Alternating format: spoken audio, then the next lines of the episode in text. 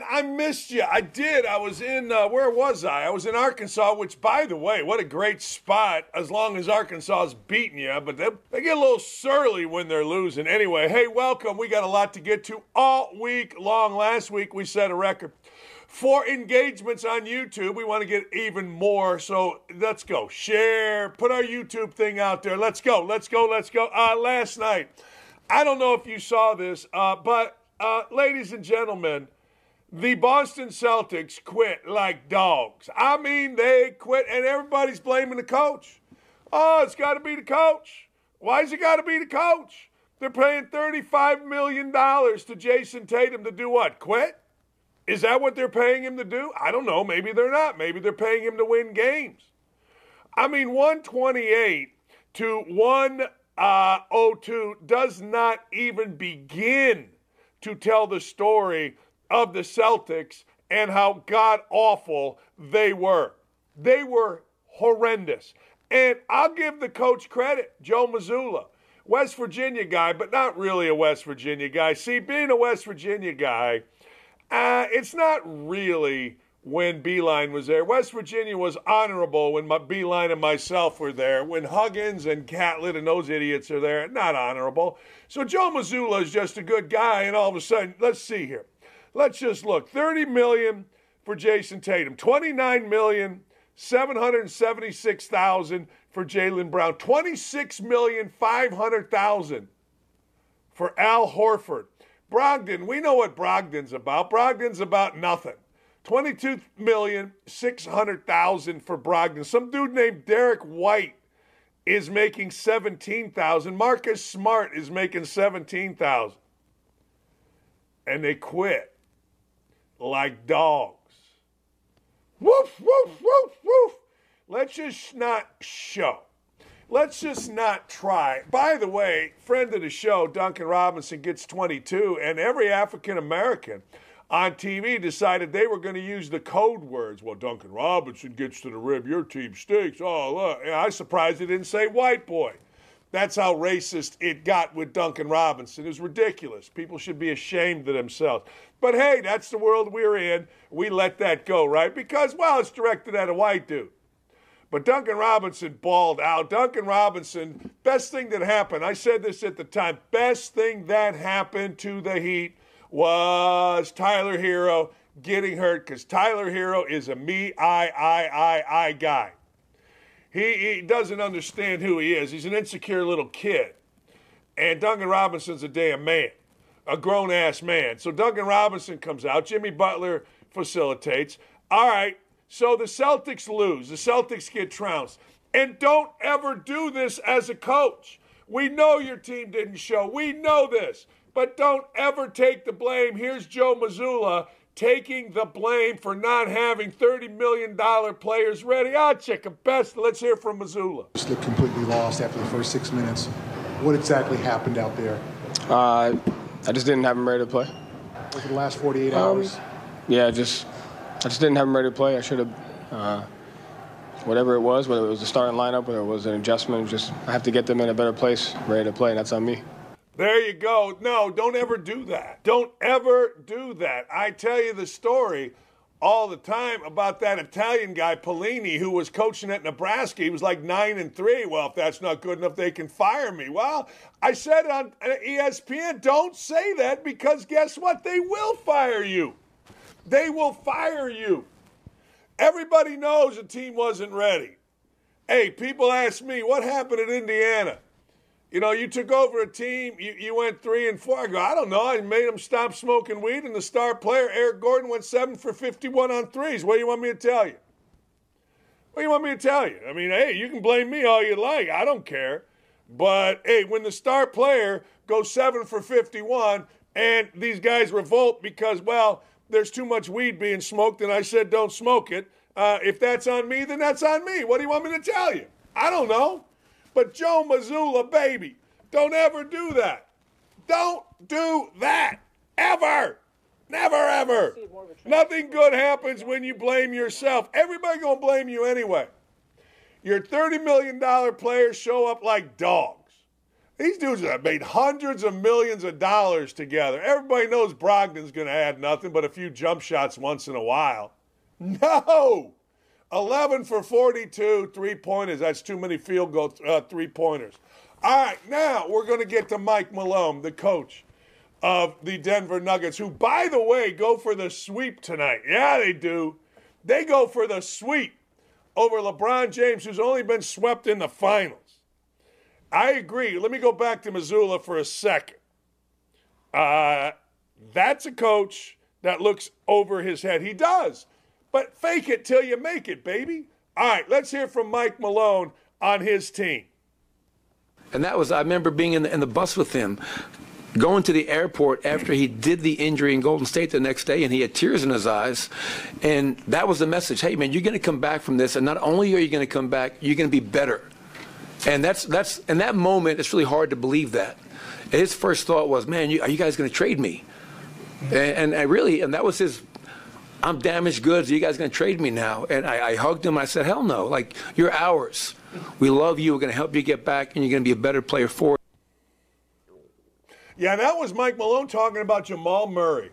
Jamal Murray got hurt. He wanted to play so bad. You know what's interesting about the teams that are winning? Things like that with Jamal Murray. I bet in the company you work for or the church that you're the pastor of or wherever, you have people in your organization that care so damn much. Like you can tell it with the Heat, they care so damn much. This guy wanted to be, Jamal Murray did, wanted to be with the Denver Nuggets so bad. And next thing you know, look at him. Look at where the Denver Nuggets are. It's unbelievable. This is the longest running winningest franchise ever, back to the ABA day. They won nothing. And now here they are, one game away from the NBA Finals with people that care so much. A guy like Jokic, yeah, I know all the white boy stuff that Jokic has to hear from the African American crowd. Yeah, I know all the white boy stuff that Duncan Robinson, I'm guarantee you here. These guys can't wait to throw that, but that's just racist garbage. Let's talk about actual basketball. Jamal Murray and Jokic have been the breakout stars of this postseason. Although Jamal Murray didn't need that. Jamal Murray a couple years ago made one of the best moves I've ever seen in my life. Was dropping like 50 in playoff games. It begs you. It begs you the question, Calipari. I love you. You know I love you. But how the hell do you lose at Kentucky with all these guys? all right, there's some interesting tweets out there. And our crack staff got him. Nick and Ryan, everybody got him. Brooke. All right, let's show a little bit, little bit about what my Serbian brother Nikola Jokic uh, has done over his last eight games. Look at this man right here. Check this out. Now I don't know about you, but that is the definition of balling. Now I'm going to go to the last first. You ready? 57%, 58%, 67%, 60, 72, 70, okay, 43% and 47%. Look at what he has done. But Mark Jackson's too stupid because he can't put the white boy on there to put him in his top five players. And Mark Jackson has one job, one freaking job. Know the NBA a little bit. Now, good for Mark Jackson. He's going bending over backwards to talk about well, how historically great Jokic is. But you got one freaking job. One job. Joey Tribbiani chimes in. Yeah, he does. Joey Tribbiani chimes in with a tweet here from Tom Fornelli. Let's see what Joey Tribbiani has to say. Yeah. Yeah, there you go. I don't know why I thought that was Joey Tribbiani, but it was. What are you going to do? Uh, yeah, those are the people. Those are the people. Uh, yeah. Are who people pretend James Harden and Joel Embiid are. See, hey, James Harden, they're talking about giving him 50 mil. Four year, 200 million. I'm telling you, other than Pat Riley, the level of stupid and Ron and the Myers guy out at Golden State, the level of stupid of general managers is off the chain. Yo, let's give James Harden 50 million. Uh, a little from George Karl, shall we? Hey, five more wins to go for the Nuggets, but hey, Lakers trolls, stay focused because you still have an important job to do in the next few days. That's awesome. Oh man, Lakers guru is all mad. All the little fellas are mad. Everybody's mad. George Karl showed up, and people, well, you know what? They got all mad at George Karl. This is great stuff. And I'll tell you, the number one reason it's great stuff is I don't have to hear idiots talk about social justice. I don't have to hear it. Look, I understand we're supposed to listen to people in the NBA. I understand because you're six foot ten and you can windmill dunk. We're supposed to listen to you. I get it. I do. I get it, but I don't. I ain't listening. I'm watching great hoops. I am watching absolute fantastic basketball played by the best athletes in the world at a time when we have the best basketball players that we have ever had in our game. Period. You can say whatever you'd like. You can criticize the player. You can criticize whatever. You can criticize all the other stuff. But don't criticize the ability of these NBA players because it's the best we have ever seen in our lifetime. The shooting, the athletic ability, the strength, everything about it is the best we've seen. Think about the NBA. It's a lot like golf. People come from everywhere to play. You know, golf, you got guys from everywhere. Basketball, you got guys from everywhere. Football, we only play it here, right? Friend of mine's the all time leading rusher in England, professional, our football. That and a nickel gets you a nickel. Uh, that's it. So don't at me about it. We got great players doing great things, and we've got great players doing great things currently right now in golf. And you saw it yesterday. You saw it yesterday, whether it was Michael Block. I got to get my microphone back up here. That's the kind of show we run, David Feherty. Things fall down, uh, mics go all over the place. It's kind of your kind of show, I think, boss. Hey, um, thanks for joining. The great David Feherty joins us. You know, there are certain people who have to have names ahead of their name, like Sir Charles Barkley, the great David yeah. Feherty. There it is. oh, you're very kind, and uh, good morning. Hey, good morning to you. Um, couple stories from the weekend.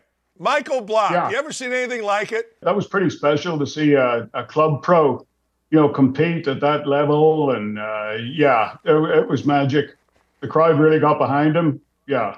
How, like, anybody that doesn't believe in golf gods has to believe in golf yeah. gods with the hole in one. He flies it straight into the bucket, nearly destroyed the hole. It was uh, it was a great moment, you know, and, uh, that's one of the special things about the PGA Championships. You've got 20 of those guys who do get the chance to play against the best players in the world. Yeah, no, which makes it a special event. David, you you famously left uh, the PGA Tour, went over to the LIV Tour. Uh, obviously, so did Koepka. Does this does this do anything? Does this does this I don't I don't want to say legitimize the LIV Tour because these guys are all so good. But in the public's mind, does it legitimize the LIV Tour a little bit? Yeah, I, I think it probably does. You know, it, it affirms, uh, you know, what we're we're trying to do. We we were already legitimate. You know, we've got players out there. You know, one of the best fields in the world every week that we play.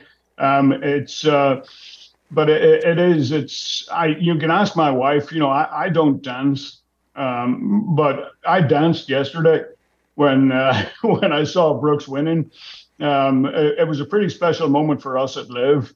What, what, what, has been the sense? Has there been like you know you're around it all the time? Uh, the LIV tour guys, is it like yeah we're we're, going to do our thing, not worry about you know being respected by the tour, but it, it, or is it hey look let's go show these guys? What, what's the sentiment there? Yeah, I think it's uh, you know let's go show these guys. Look, we're a different product um, you, you've got uh, the NFL, you've got the XFL, you've got the, the hockey playoffs on the minute, the LPGA, the PGA Tour, the DP World Tour. We're just a different product.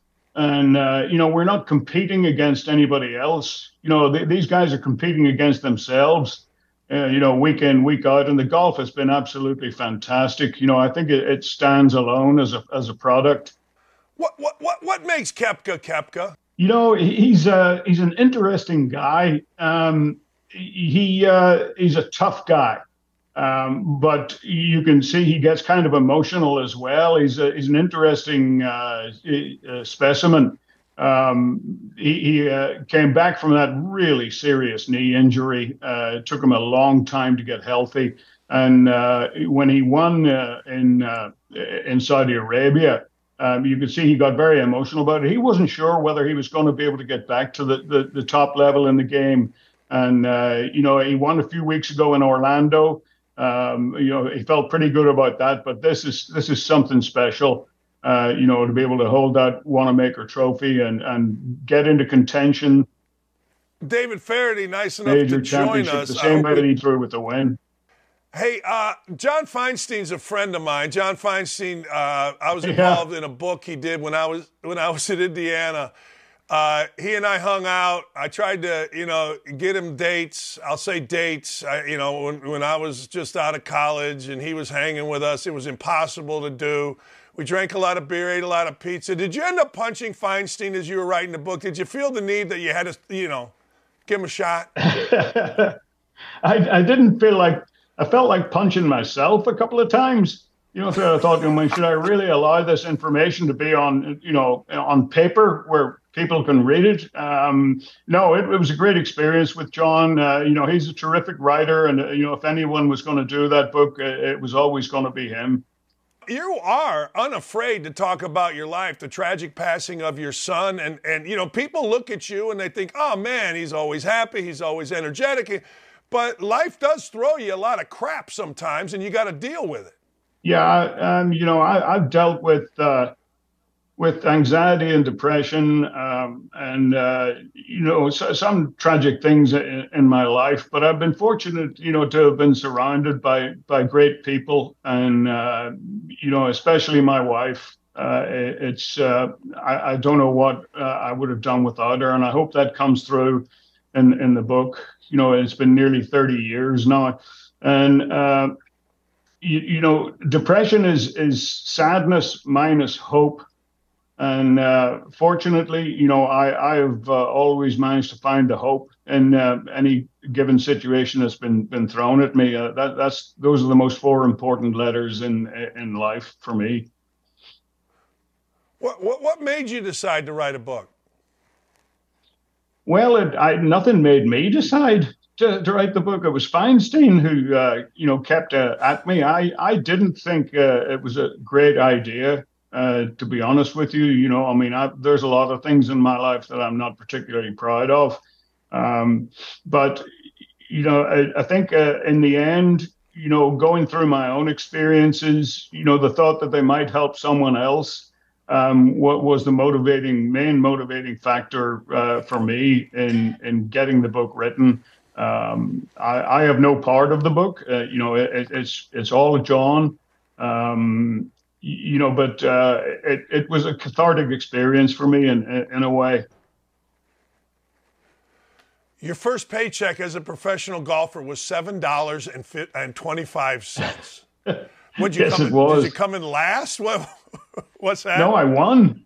I won uh, the ladies' tankard. The ladies' tankard at Dunmurry in in Belfast. Um, I uh, I I grew up. You know, uh, I was 17 years old with a five handicap, and uh, I, I, turned professional because I I really I couldn't do anything else. Uh, I couldn't do that either. Uh, but you know, I I, I improved pr- pretty quickly, and uh, you know, I had I had a decent career. You know, I had, I had my moments here and there, um, playing at the highest level. You know, but that th- those first couple of years were, were pretty thin, that's for sure. David, you're a terrific golfer. I mean, you can, I, I, appreciate you downplaying, but you won a number of times, and then you've built an empire here being a fantastic uh, golf analyst. I want to go back uh, to what we saw at the PGA. You know, in basketball, I coached basketball a long time. Basketball gets contagious, you know, and I love playing golf. I mean, I'm no good. I'm an eight handicap. I'm no good. But if that gets contagious too, like it looked yeah. to me like Koepka could have kept playing another 18 holes and he was going to throw it eight feet to the right of every freaking pin that he had. He, he just looked like he was so locked in yesterday. Yeah, you're right. It is a contagious game, and you're you're giving yourself a hard time too. Single single digits is, is pretty good. You know, most of the people I know couldn't get down to single digits if they cut off a finger.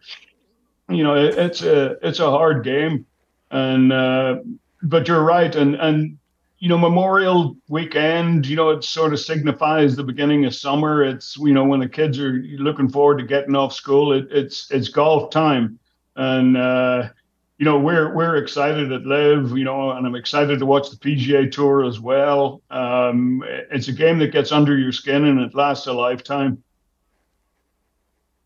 Is there from the you know I understand Rory's you know the kind of the face of criticizing the LIV Tour and is is the does the LIV Tour worry about the PGA Tour like it seems like the PGA Tour worries about the LIV Tour?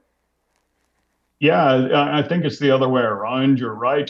And if you look at the PGA Tour, you know the, the, those players have got us to thank for a lot of uh, you know changes that have been made. And yeah, it, you, there used to be 70 guys that went home with a hole in their pocket uh, every week. You know the guys that missed the cut didn't get anything. Now, if you're you know, if you qualify to play on the PGA Tour, you're guaranteed a half a million dollars, you know, which will cover your expenses and, you know, maybe make you some profit.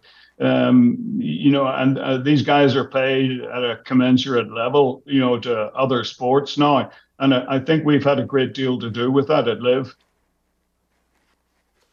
Yeah, there's no question. I mean, these guys ought to be kissing your ass if you want me, honest to God. I mean, hey, how difficult or easy or what's going to transpire here, Zach Johnson?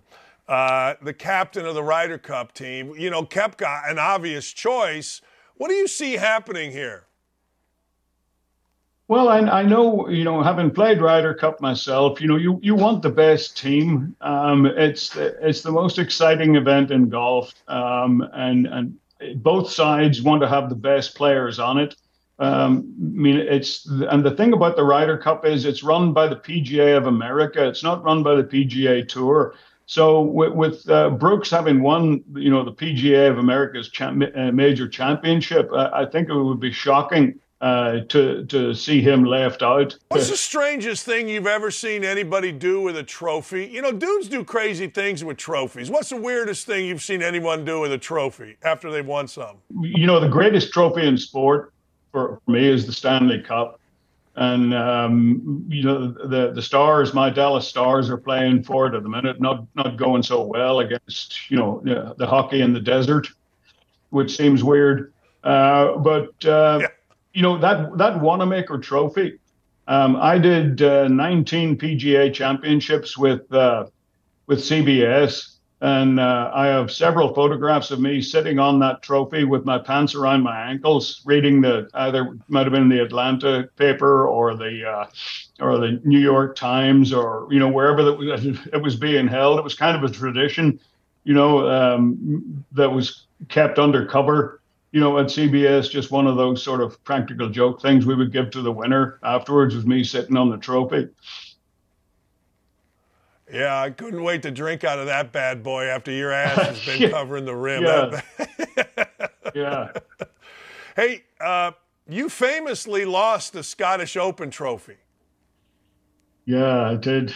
Yeah. Uh, you know, I, I won it uh, in 1986, and uh, it it was uh, th- there was a rock concert that night in Glasgow. Led Zeppelin had got together, and uh, I decided it was a good idea to take the Scottish Open Trophy to a Led Zeppelin concert, and there was uh, there was two days of my life went missing. We had backstage passes, and uh, I, am serious when I say there are 48 hours of my life where I, I just uh, you know I woke up uh, in the ferns. To, to the left of the 16th tee at Gleneagles with the Led Zeppelin's manager, Peter Grant, poking at me with his walking stick and uh, n- no sign of the Scottish Open trophy, uh, and you know, and it's still lost. There's there's no romantic ending to that that story. It, it's it's still lost. I'm did, not proud of it. Did did it's did Led Zeppelin wake up in a worse spot for hanging with David Feherty than David Feherty woke up wait, hanging out with Led Zeppelin? That's a, that's a good question. You know, I mean, Jimmy Plant and Robert Page, the band didn't last after that. You know, they split up. Uh, so uh, right. that may have been something to do with it. right, right. Hey, when a um, couple other things, if you don't mind, um, I'm going to go back to Michael Block. You know, when when when these pros get in there, either here or you know older guys go play at Augusta, is there I don't know. Is, is, there like a, a, rift between the two? Like you're taking a current current tour member spot? Is there any of that going on? No, I, I, I don't think so. Um, you know, it's the one tournament of the year, you know, where where these guys get a chance to play. You know, and there's still 140 or 124 spots there. Uh, you know, at the PGA Championship you know, for the for the tour players. Um, you know, so it's uh, I mean, it's still a wonderful field, even with those guys. And and every now and then you'll get one, you know, that that pops out and uh, you know is good enough to, uh, you know, to. I'd be surprised if Michael doesn't get a couple of invites. Uh, you know, to other events, I, I, would hope that he would. You know, uh, uh, having given his performance this last week. Yeah, I just saw he got invited this week. Um, he got invited what to the Colonial, what, what whatever one's going on oh, this did. week. Good. Uh, Good. Yeah, he was he, he was on there. You know, uh, what what is the biggest difference? You know, everybody's got a guy at the club that they say is going to play on the tour, or when he gets 50, he's going to play yeah. on the Champions Tour. And I think it's the, I think it's the hardest sport in the world to make. But guys can yeah. really play. A lot of guys. So, what, what's the biggest difference between a tour pro and Michael Block or a guy that's a really good club pro? Yeah, th- there's a huge difference um, in the club pros and the, and the tour players. And you're right, it is so hard uh, to get on the PGA Tour or, or the LIV Tour or any professional tour now these days. There's so many great players around. You know, great great players aren't afraid to miss.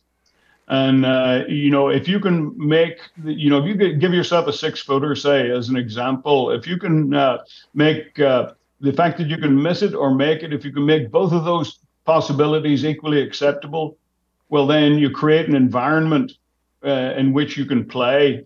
You know, you can go ahead and make the stroke, you know, without wanting the putter back or without wanting the ball back. Um, there's, uh, it's it's controlling panic. in its purest form. Yeah. I, I think um, you know professional golf. Uh, you know it, it's such a difficult game, and so much can go wrong so quickly. Yeah, you have to have that attitude where you're not afraid, you know, to miss, and uh, that creates the right environment, you know, for you to play in. Hey, David, how much how much you know I, I like to bet. I'll bet anything on a golf course as long as you know the strokes are even. Because i don't you know at my age i'm 60 i don't get to compete in anything else right? I mean what am i going to do? Sure. you know compete at who can watch tv more drink more beers? I don't know. But how much betting goes on between players during an actual round of a tournament or is there none um, th- there's none. Uh, when you know in the tournament, you know, on a Tuesday or a Wednesday, you know, you'll get some money games. Not, but it, it's not like it used to be. You know, where Lanny Wadkins, uh, you know, or, or, Ben Crenshaw, you know, or, or some of the guys, you know, that like to play money games. Ray Floyd uh, played some, you know, very big money games. Uh, Lee Trevino uh, also. Uh, you know, th- that kind of part of it is gone. You know, I think largely because you know they're playing for so much money now they don't need to do that. There was a need back in the in the 70s and 80s you know where they weren't you know really playing for a great deal of money you know to, to, to make some money on the side you know. So uh, you know some of the older pros were, were happy to take on a pigeon every now and then. How much money we talking? Oh uh, tens of thousands of dollars at times um, you know, with, with Lee and with Ray. Um, and, and you would get uh, keen amateurs, you know, that would back a, a, a, professional, you know, against, you know, somebody else, you know, out there as well. You know, there, there were wealthy backers that uh, sponsored these little uh, money matches as well. People love the act. What's the most you ever won on a golf course, non non event? You know, in a money game. Oh, in a money game, you know, probably uh, I don't know, a thousand, fifteen hundred dollars, something like that. You know, the automatic two down presses and things like that. I thought you were going to say ten to twenty thousand. No, no, no. I, I, I couldn't have afforded that. what Trevino say? Like pressure is betting hundred bucks and having no money in your pocket. Isn't that what he said? Yeah, that's right. And he'd beat you with a Dr Pepper bottle. How, who's your all-time greatest golfer? Lee Trevino was was my hero really? growing up. Um, yeah, absolutely. Uh, you know, well, you know, the, the all-time greatest golfer. Um, you know, from a, an objective standpoint, you know, Tiger Woods. If you ask Jack Nicklaus who's the greatest player who ever lived, he'll tell you that you know no one has ever played golf like Tiger Woods. But Jack Nicklaus is the greatest champion.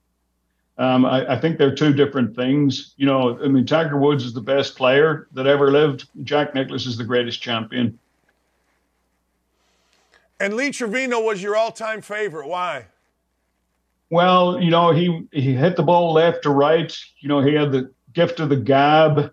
You know, and, and he was just so happy on the golf course that uh, you know he was who I aspired to be. Yeah, when I was a little boy, you know, playing with my dad, you know, I, I would pretend to be Lee Trevino, and um, you know, he was actually my first guest on on the talk show that I had on the Golf Channel. It was really important to me uh, to get Lee because he doesn't really do interviews. Um, and uh, you know, he he was my hero and uh, still is to to a certain extent. You know, I mean, he uh, he really uh, is a is is the embodiment of the American dream. Came from absolutely nothing, dirt floor, and uh, you know, didn't know who his dad was. He you know, he was a Marine um, and, uh, you know, just an amazing person to be around. When you shake hands with Lee Trevino, you know you're in the presence of greatness.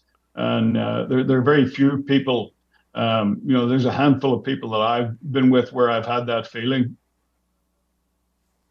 You know, uh, you mowed Lee Trevino's lawn, did you not? Or you mowed your lawn with Lee on your show? No, he mowed, he mowed my lawn. yeah. Okay. Yeah. I had, I had a Mexican mowing my lawn in Dallas. You know, there's a lot of that around, but uh, not not many of them have won so many major championships. Yeah. You know, it's funny because you know I grew up in Gary, Indiana, and when we went and played, it cost a buck at the public course, and you, we would sign in. I would always sign in as Ben Crenshaw. I thought Ben Crenshaw like had a hot girlfriend or a hot wife, so I would sign. My yeah. buddy had a bad elbow, so he signed in as Calvin Peete because Calvin had that elbow. Right. a buddy of mine had yeah. his bad. So it's funny. Even great players sign in as somebody else. Yeah, yeah. No, I mean it's and one of the, one of the things you know that can really help your game is role playing. You know, I mean, I, I used to try to walk like like Ballesteros, you know, and hold myself you know, the same way that he did. He was like a big cat on the golf course. You know, he had that sort of feline grace. Um, you know, so you know, pretending to be somebody else, you know, quite often isn't such a bad thing.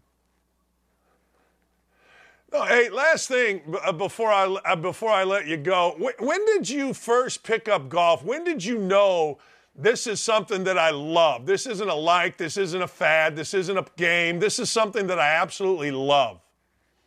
Yeah, I was in uh, a geography class in high school. I was in, I guess, what we call 11th grade here, and they opened the windows. It was a spring morning in Northern Ireland, and I, I just I smelt the, the they were mowing the, the grass outside on the uh, on the playing fields, and uh, I, I I smelled that new cut grass, and you know the sun was shining for the first time in weeks it seemed, and and all I wanted to do was was get out on the golf course. So I got up from that geography class and I I left school.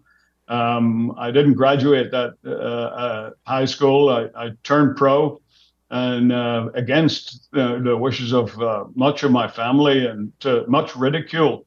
Um, but uh, it was it was the greatest thing I ever did. Um, you know, smelling that new cut grass on that on that morning. So, so let, let me paint a whoa, whoa, whoa. So you're in class as an 11th Yeah. grader. So you got another year. Yeah. This isn't like, you know, you can slide Yeah. by for a couple weeks and again, and you just get up and say, screw it, I'm going to be a golf professional in the middle of class. That's that's exactly what I did. They were teaching us about the average rainfall in Western Samoa, and uh, I remember thinking to myself, "Well, this is going to be useful, you know, if I want to be a Western Samoan weather forecaster." Um, Yes. You know, and the, the whole the whole high school experience seemed pointless to me. You know, I was I was a classic attention deficit child. I I, I couldn't learn the same way that others could, but you know, when I went to school, they called it stupid. So. Uh, you know, I, I figured if I'm if I'm going to be labeled as stupid, I'll do something really stupid and, and, and be a golf pro. So I'm sorry to keep you so long, but you leave there, No. I, I, and then you go. I assume you go to the course. And you were obviously very good at, at the time. So what's the process to all of a sudden turning pro? What what what do we do? Well, we lie about our handicap for a start.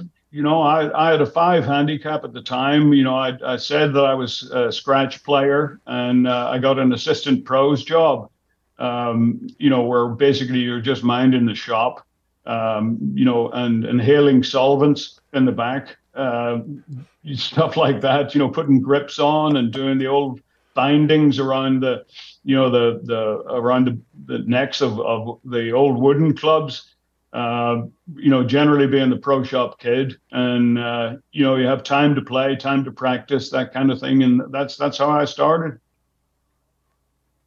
When did you become a, a professional that played week after week? What age were you?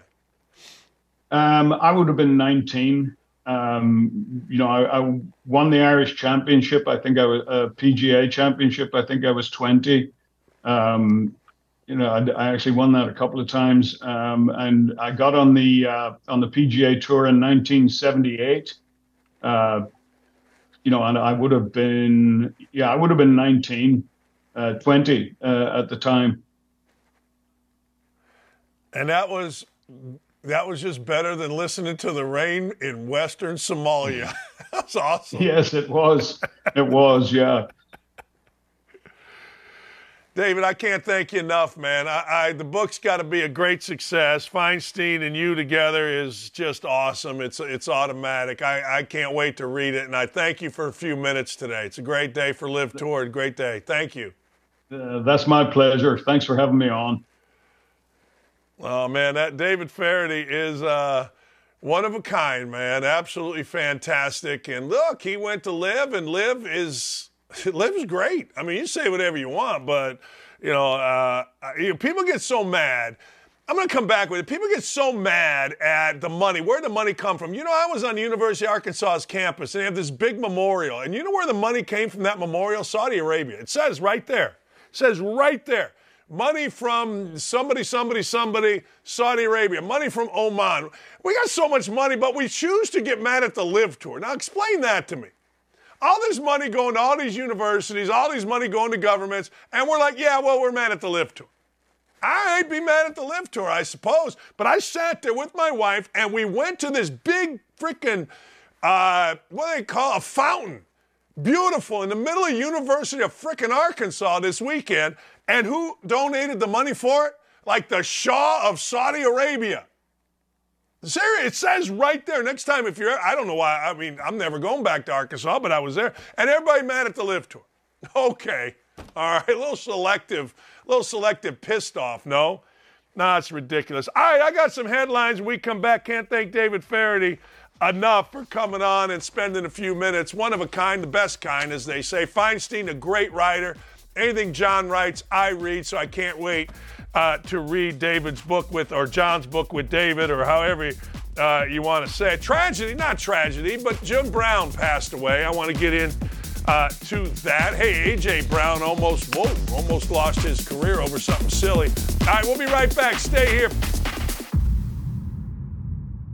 Man, I'm fired up. Sack the hell up and don't go anywhere. Don't at me. We'll be right back after this.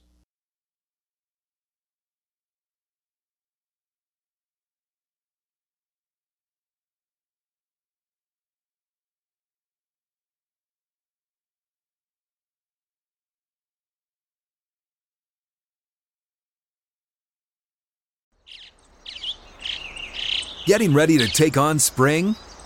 Make your first move with the reliable performance and power of STIHL tools. From hedge trimmers and mowers to string trimmers and more, right now save $30 on the American made STIHL FS56 RCE trimmer. Real STIHL. The FS56 RCE is made in America of U.S. and global materials. Offer valid through June 16, 2024. See participating retailer for details.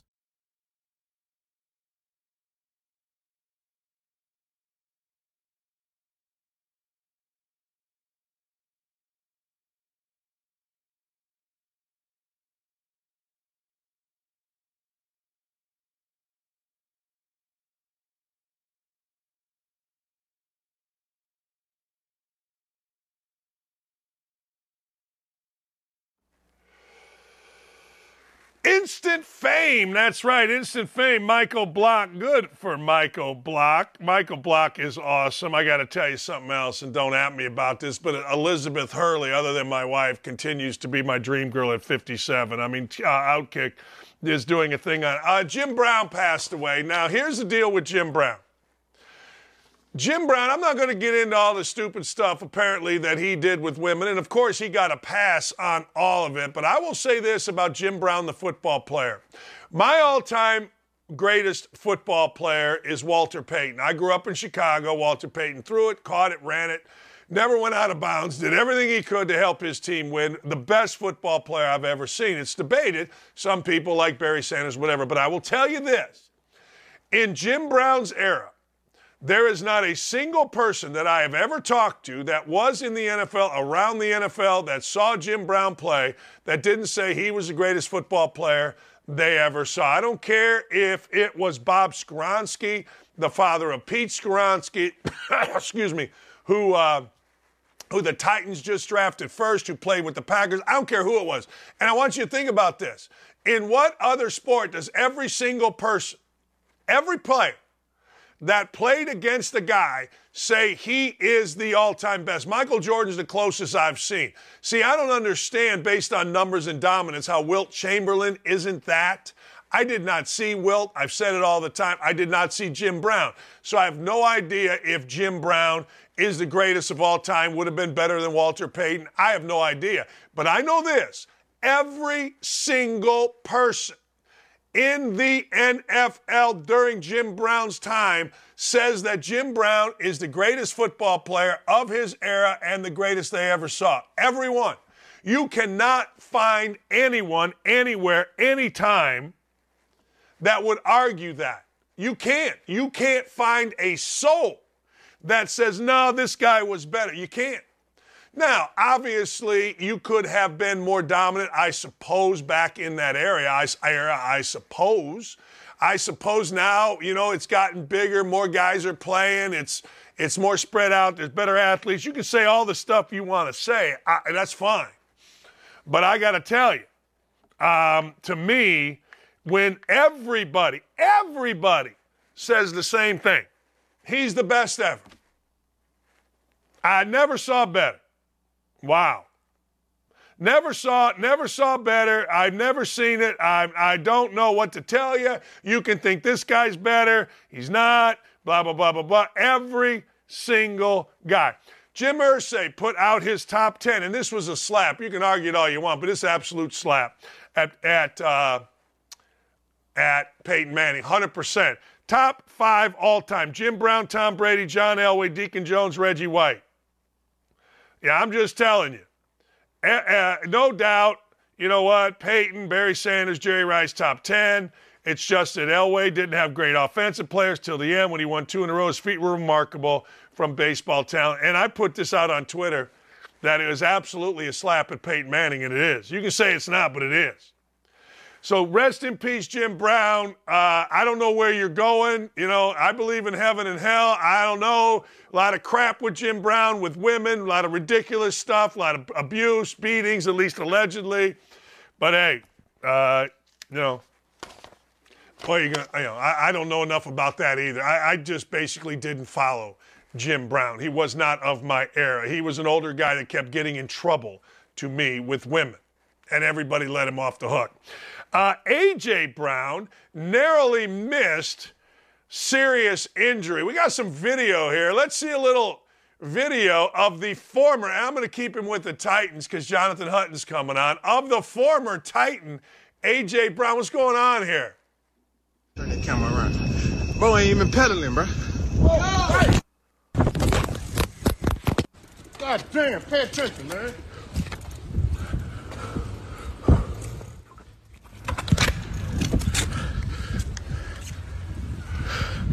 Almost got hit by a car. Hey. I'm really finna call me an Uber. Man, y'all saw that? Boy, scared the shit out. I mean, for some reason, Hey. Hey, this shit right here crazy, bro. I don't think I should do this shit. I ain't doing this shit no more. Hey, I love, hey. for some reason, now look, in my world, when you are on a streaming show and it's on YouTube and Facebook and everywhere else, you got to be on like TikTok, you got to do these things. But if I had hundreds of millions and I'm riding a bike and my body is what makes me those millions, I'm not TikTok and live streaming, Instagram and nothing when I'm on a bike in city streets. That's just stupid.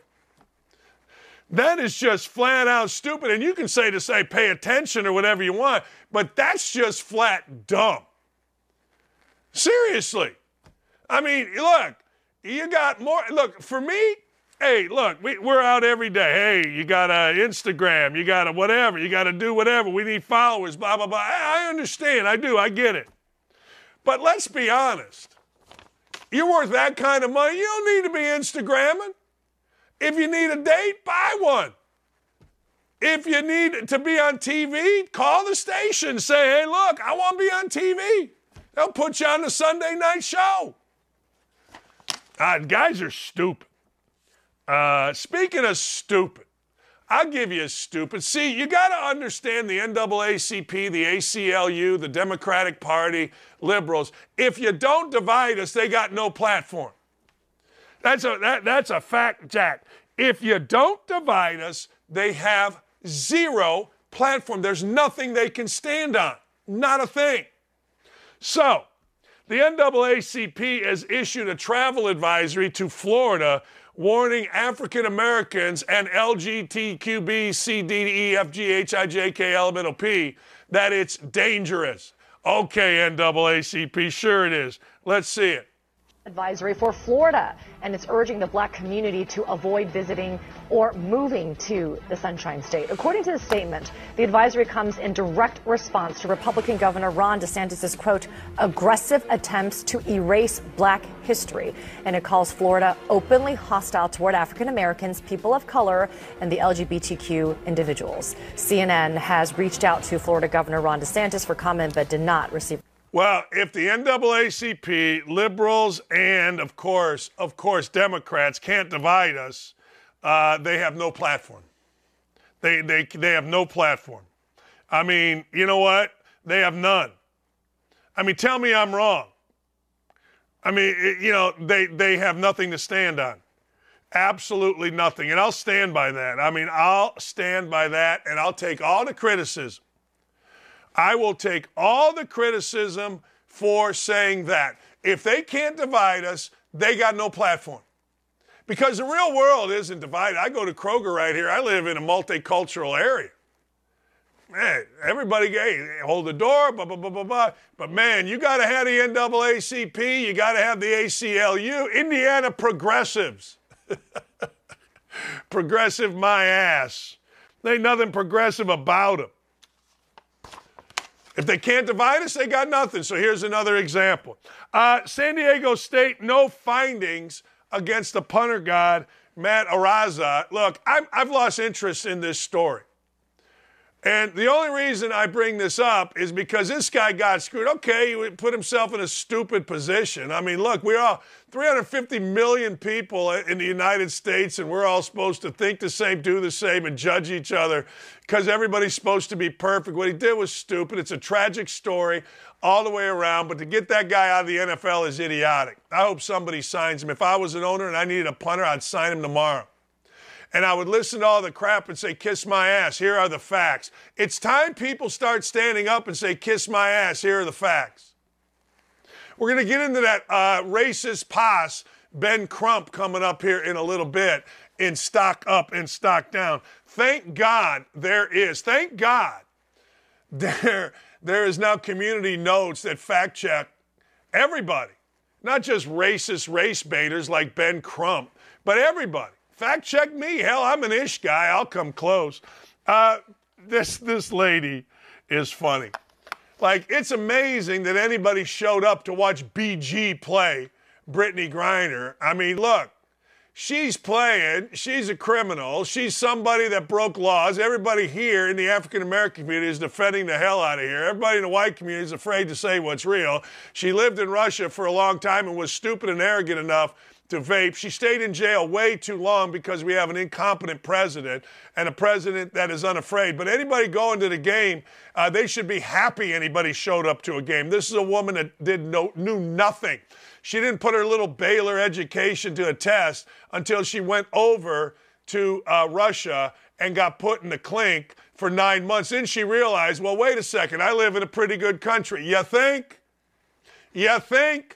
So now her idiot coach is mad they only had 10,000. 10,000 people in LA deciding to go to a women's basketball game to see these folks is a miracle. But that's not enough for the coach because BG was playing. My ass. Who's let's hear. I mean, it was it was great, but like honestly, come on, LA. Like we didn't sell the arena for BG. Like I expected more. You know, to be honest, right? Like it was great. It was loud. No, but not right. Um, how was how was it not a sellout?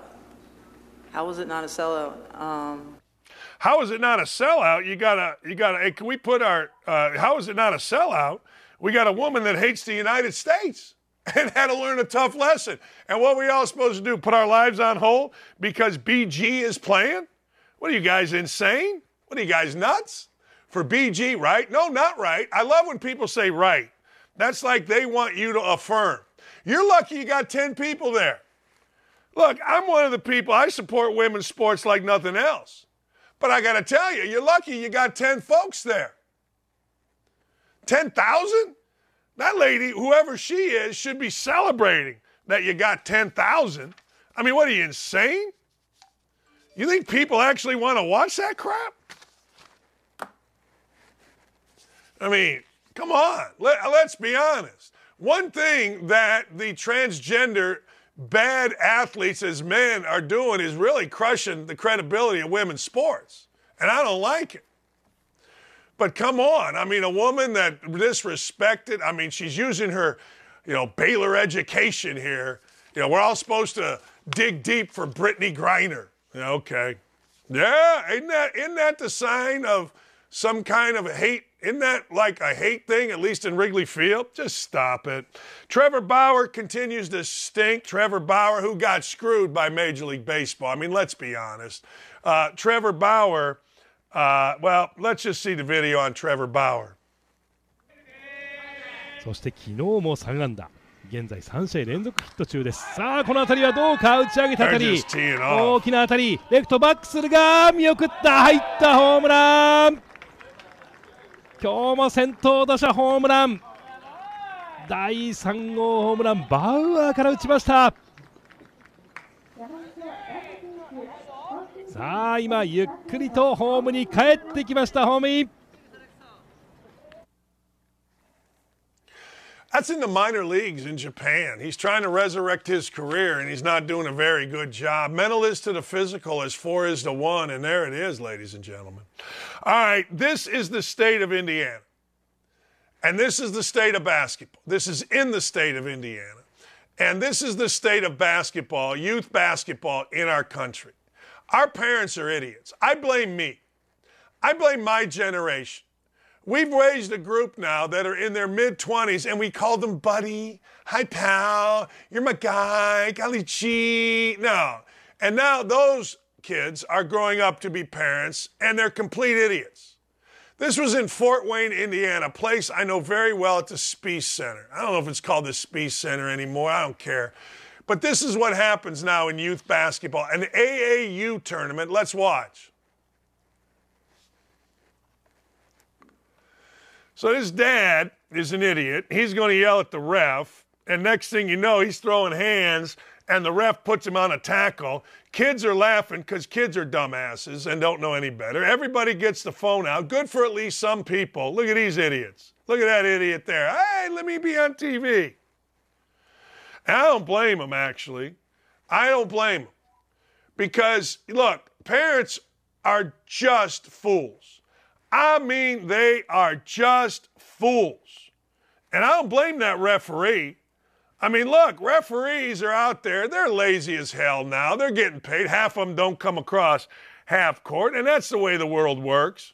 But let's be honest a dad doing that, what is that dad should be arrested immediately. He will be because, well, uh, he should be. He should be thrown in jail, bail posted high, because this idiot shouldn't be out in society. I'm guessing he will be because, well, you know. you know the deal. Come on. Let me just look at the video. Show the video again and see if you can tell me why this dad will be arrested. See if he should be. 100% should be. 1000% should never be allowed in a youth basketball game. His picture should be on a screen every place he goes. It should be on right next to the check-in stand, along with Reggie Rose, uh, Jay, or uh, what's his face is Derek's brother, who brandished a gun in an AAU tournament. Like this isn't new stuff. We all think that this era uh, is worse than the previous. No. I had to stop a game because some idiot fat ass Wisconsin cheese eating clown was harassing my wife. Thank God. I had, I had an idiot throw a clipboard at our bench, and then our, our dads, who are huge, stood up, and have thought this guy was crying. He was some little Ben Davis, Indiana wannabe coach. But honest to God, get this parent arrested, put him in jail, get him out of games, don't let him go, and I, I'll be happy. Yeah, you're costing my kid a scholarship. That's right, Marby Dog. You're costing my kid a scholarship. That's what the dad was mad about. What a complete idiot. I mean, what an idiot. I, haven't been able to, uh, I don't know why, uh, uh, what the name is of the dad, but I'm dying to find out. All right, Jonathan Hutton joins us when we come back. We got a lot to get to here. The passing of Jim Brown. How about this guy, Ty Johnson, says that they told him, hey, look, Jets, go get surgery. And oh, by the way, we're going to cut you the next day. I got a lot of NFL stuff to get to. Oh, by the way, Colts fans, uh, Reggie Wayne is going to coach more this year. Get out of here. We'll be right back. That's it. I got to take a break. We'll be right back with more on Don't At Me across the Outkick Network.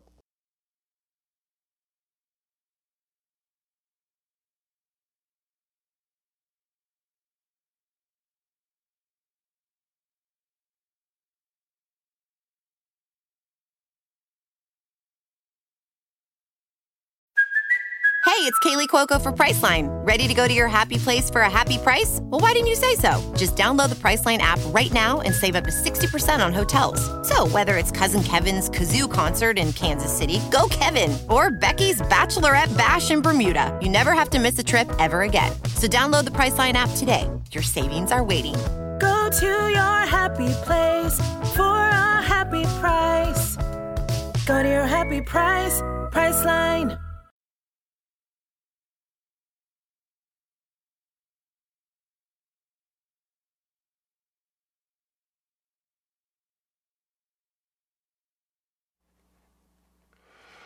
All right, Jennifer, here you go. Jonathan Hutton joins us, hopefully by video. I don't know. There he is. Women are swooning Good all morning, over the Dan. place. Good morning, Dan Doc. How are you? I'm great, man. How are you, my friend? Wonderful. Good to see you. Hey, uh, good to see you. I said this earlier about Jim Brown. Like, you can debate Barry Sanders, Walter Payton. In my world, and when we grew up, Walter Payton was the be- is the best football player I ever saw. I never saw Jim Brown. I'm not going to lie, I didn't. Same. Uh, everybody to a man from Jim Brown's era says Jim Brown's the best football player they ever saw. Every single one, Jonathan, every one. Every single one. Eddie George, uh, any of the, the former running backs that are either in the Pro Football Hall of Fame or have led the NFL in rushing or have been the the bell cow of their team. And quite frankly, many of the players across the league, if they're not pointing to Jim Brown, I don't know who they're pointing to as the GOAT because he is revered as the greatest football player, top to bottom, in NFL history. And when you compare his numbers and the fact he left the game at 30, he when he left the when he left the sport, he was the leading rusher in NFL history. He had 120 plus touchdowns. He started every single game, missed a game throughout his career, 118 games throughout his career. The longevity and in the era that he played in, Dan, uh, he's the type of player that could have played in the 1920s and he could play today. Tom Brady could play in the 20s, but they're not going to throw the football the same way. We would not remember him the same way. Jim Brown would play today and he would be remembered in the exact same way. That's how dominant he was. And just pure athlete, athletic athleticism, uh, lacrosse, basketball, and in football, I mean, he was dominant. You know, I, I, I, wear this out a lot, but my wife was at Syracuse. And so when we started dating and I'd go to Syracuse, I, I was always fascinated. I got to know Floyd Little, excuse me, just a, just a little bit. And I remember asking him and other guys, all right, Jim Brown, and the reverence for that man, not only, as you said, not only in football, actually, you know, you know how people like to do this. They say there is no doubt about it. He's the greatest lacrosse player in the history of lacrosse. Yeah. Uh, like, and, and I believe it because everybody says the same thing. It's like Jim Thorpe, right? I mean, he, he's when you talk yes! about pure across the board athleticism, that's what comes to mind. And again, in an era where it was about the running game, and in an era where it was brutal, uh, the rules are set up for the offense in today's NFL, in today's league. That was not the case then. And, you know, he walked away from the sport at an age where we, we consider even now the, the downside of, of a running back's career, especially. He could have kept going. And when you think about what he meant to the, the Browns organization and, and the fact, Dan, of, of just what he symbolized for everyone that was coming into the league – uh, so he was here, by the way, whenever the Browns were on the clock for the NFL draft in 2019 here in Nashville. And being backstage for that and, and seeing that firsthand about how all the, even the rookies coming into the league were in awe of him walking by. So, I mean, yeah, may he rest in peace because he's a, he's a legend when it comes to the sport. This has been a very underreported thing, but I'm wondering if it's at some point going to blow up Jonathan. The AD, Mike Bohn at uh, USC, has resigned. Now, look, in the world of ADs, you don't go from Cincinnati to USC and only stay a few years. You stay for until they drag you out of there. There's a little bit of conflicting reports. Some are saying health, which is always a go to. Some are saying there's investigations, internal workplace stuff. What do you think? The way it came down on Friday in a news dump tells me there's more to it than just health, right? Uh, the, the, timing yeah. of when this was announced tells me that there's something that's about to pop with that. So, yeah, you don't leave USC, especially on the cusp of going to the Big Ten, especially on the cusp of getting the $100 million per year or somewhere close to that based on reports. I know they're still negotiating the TV contracts for the conference. Uh, they're in a great spot. They've got a great head coach in Lincoln Riley. Uh, they, they just signed Bronny James. I mean, from an athletic department standpoint, that's not something you just step away from. There's more to this story, and I mean, you would know better than I. Behind the scenes, the timing on a Friday, right as people are leaving work, you're going into a weekend. The news dump timing tells me that there's a bigger story that someone's going to un- unravel. I, I, just think all of that. I, I, you know, health is the easiest thing to go to because yeah. nobody wants to question that, right? I mean, right. but these jobs, like I remember, I remember talking uh, to the athletic director at Indiana uh, a while back. I go, hey, is Indiana athletic director job a good job? You know, at the time, I think there was maybe 12 teams in there. He goes, well, there's only 12 of them. and, you know, yeah. you know what I mean? There's only well, one USC athletic director job. I mean, forgive me for, for thinking this way, though, but if it's a health related thing, he or someone close to him would have, at least, if not leaked the information, would have at least nudged a reporter and just said, hey, Um, it, it's nothing nefarious. He's got some stuff going on. Just give it some time and the, in the university, or he will announce something, right? And again, it, it just yes. It, there's something there that just doesn't seem right, given the circumstances of the where the Trojans are from their athletic department, and the fact that, that it came down on a Friday afternoon. I, I agree. I I, I agree. Uh, we here in Indianapolis, you know, what we do. We talk. We talk, we Same. talk, Same we here in talk. Nashville. That's that's all we do with the Colts. I, you know, it, Ballard talks. The Col- so Isaiah McKenzie is the perfect guy to come over from Buffalo to Indianapolis because his dumbass, who had 40 catches for 400 yards, blamed the snow for a 27 to 10 loss to the Bengals. He blamed the snow. We would have killed him if it weren't for the snow. Oh, by the way, in Buffalo. Come on. Come on, Jonathan. Come on, Isaiah. What are we doing? Hey, man, uh, the, the snow, if, if Isaiah McKenzie's having issues, I looked at the quarterback and the way their passing offense is built. They need to focus more on the run game than what they did. If you're if you have a running back slash wide receiver like Isaiah McKenzie, who's struggling in the in the cold weather, that, that can't be uh, the, the issue. Is he the replacement for Nyheim Hines? Like in the passing game, I'm saying out of the in the short passing game, is that what they're using him for? Well, maybe, but they don't have. They, they, and I'm being. They have two wide receivers: Yeah. Pittman, who's uh, you know a good second, and Pierce, and that's it. Ashton Dulin is gone, and he wasn't anything. So he's he's yeah, I suppose, but. You know, uh, Hines wasn't. Hines was last year's guy that we talked about. Like Reich and Ballard said, if you have a fantasy team, take Nyheim Hines. They didn't give him the ball, and they traded him. So yeah, I assume I, I don't. I, I, I, I'm jaded. I think I'm jaded. Isaiah McKenzie is a product of Josh Allen, personally. Like I, I and and the offense. I I don't view him like I viewed Hines at times, though. Dan was a gadget guy. I know running back and, and wide receiver, different positions here, but he was an extension of their passing game in Indy, uh, just as well as their run game. And I think that's what they view McKenzie as. And I, I don't think McKenzie's up to that level on a more consistent basis, personally, because again, I think he's a product of what Josh Allen was doing.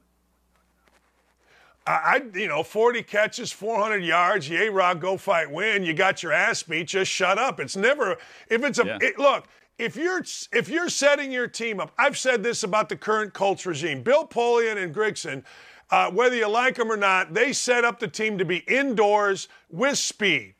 All right, now we're set up slow in Indy, and it's stupid. If you're in Buffalo, don't you set it up so that you can play in November and December in bad weather? Yes, yeah, you have to now. Um, and look, they're they're about to build this new stadium, so we'll see what they end up doing. But I mean, the, the weather is supposed to help the home team there, and I think it was almost a detriment when Cincinnati went in there this past off season or this past postseason, excuse me.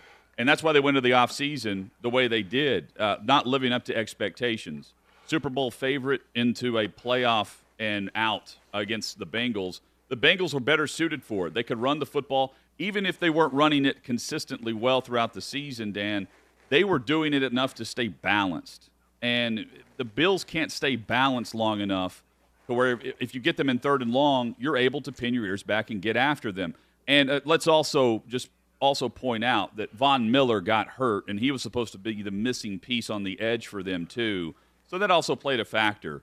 But uh, they've got work to do, and it starts with their run game. They've got to commit more to it. Uh, I, I think a lot about Minnesota. Minnesota was pass heavy last year, and I think that bit them in the postseason. They want to be more 65 percent pass. I think they were more like 70 percent pass. They want to reduce it just a little bit, get back to the run game more than what they've done, at least in one year with O'Connell. In Buffalo, they've got to run it a lot better, especially in December and January. Let your home stadium, because they're going to win a ton of games, let your home stadium play to your advantage. And they didn't do that. No, they didn't. Hey, I, I got to ask you a side note because I saw he's putting out TikToks now. What is the expectation for Deshaun Watson? Like, when do they go back up? We know uh, whenever we're listing the AFC quarterbacks, Chad and I have talked about this on Hot Mic.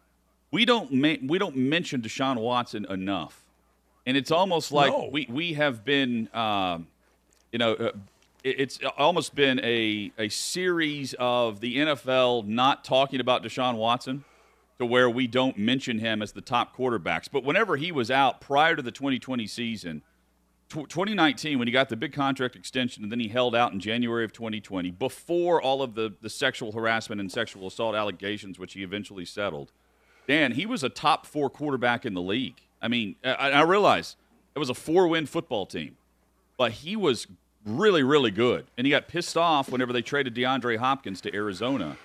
We're not mentioning him enough. Just pure talent that he should be living up to.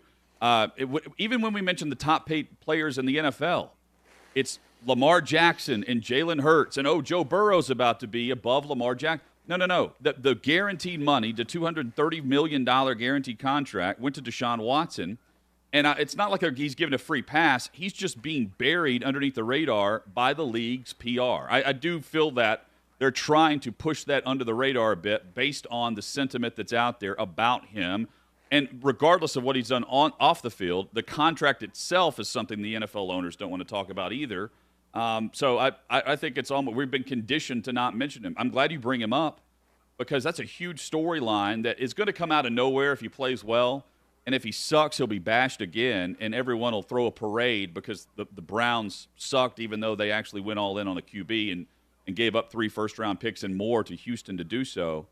But it's time for Watson to live up to expectations, and he's got plenty of talent around him. That can't be the excuse. They, they've done a really nice job of adding pieces despite the perception that they didn't have a bunch of salary cap space. Yeah, I mean, I agree with you. In fact, uh, I don't know where I saw it this morning, but he put out a TikTok, and I'm like, oh, yeah, Deshaun Watson's back in the league. I, it, it, you're right. You just you know, and I, I would bet what you said is true. I would bet it's an overt, not a covert, but an overt. Uh, we don't want him to be the face of the league, and we hate his contract because now everybody's gonna, you know, gonna have to pay it, and nobody wants to keep paying these guys this kind of money. I would no, assume. No, and you know, Burrow and Herbert are next up. Burrow is apparently going to do a, a team-friendly deal. He's still going to be the highest-paid player on an annual average salary, but the the cap number is supposed to be reduced in order to help Cincinnati because their wealthy owner isn't as wealthy as the top percentage of, of NFL owners. Uh, I mean, they don't even have an indoor practice facility in Cincinnati. So uh, Burrow's going to be the next guy, but I, I, I, do find it interesting that, that no one mentions Watson in the category. He's mentioned, but he's like seventh or eighth down the list on AFC quarterbacks. And whenever he last played a full season, he was really good. And now he's got more talent around him in Cleveland, believe it or not, than what he had in Houston. Well, I'm, I'm excuse me, I, am just fascinated because I swear to God, this goes back to Derek Anderson in like 2008. Uh, every time people make a big deal of the Browns, they crap the bed. A few years yeah. ago, Baker Mayfield. Oh, look at what uh, it's almost like if I were the Browns, I don't want anybody talking about us because history says we crap the bed. Yeah, and the year prior to Baker Mayfield having all the hex- expectations uh, with with what we saw with Hue Jackson, um, you know they played well. They were the they they were the Detroit Lions that offseason. Everyone was talking about them like we're talking right. about the Lions this year. And then I was actually in Cleveland for Week One of that game with Titans radio, and the Titans went in there and kicked their ass. I mean, just whitewashed them. Seven they, they had like 15 or 16 penalties that day. They were not mentally tough. They did not. They didn't live up to the hype that day or throughout the season, and they haven't since. And now it's on Watson. It, it is on Watson and Stefanski to get it going and get it right. It's got to be an offensive-driven team. It's got to be more than just the run game there. And when you start to look at the defensive pieces that they've added, they've made some trades, they've acquired some free agents, and, and, I think they've drafted well despite not having all these picks. It's time for Watson to put up or shut up. But regardless, he's got that NBA type mentality, and he's got the money to, to shut up everyone in the Browns organization if he doesn't want them there. Yeah, I mean that's that's money is power. Hey, does LeBron get swept? Yeah, I think we're going to see two sweeps. Um, I, I for different reasons. Uh, the Celtics have quit. The Celtics acted like they were down 0-3 last night, and they wanted to go the off season, right? The Lakers, I feel like Dan are really good. They're just not great. I think Denver is great this year, and I don't. I, the, the Lakers, as good as they can play, even with AD going for 40 like he did in Game One, they're not winning a game. And I just came to the realization on Friday. I, I told Chad going into the weekend, I, I, don't think I think the Lakers are going to play okay. I just don't think they can beat Denver, even when they're leading deep into the fourth quarter. The Nuggets are coming back because Jamal Murray, who hasn't hit a shot all night, starts getting hot because they allow him to keep shooting. They play through Jokic, and when Jokic isn't on offensively, he still impacts the game either through assists or with his defense and rebounding. The Lakers don't have those multiple pieces. They've got two guys and a bunch of role players. Meanwhile, the Nuggets just feel like more of a team that can go through the MVP or the former MVP who can play multiple roles so well. Very, uh, he, he can adapt to any style of game, you know, and, and the Lakers don't have that piece. AD's very inconsistent. I think they're getting swept, and I think the, the Celtics will too. And I think that means for the first time in NBA history, in the Eastern and Western Conference Finals, we'll have back to back sweeps. That's never happened in a postseason.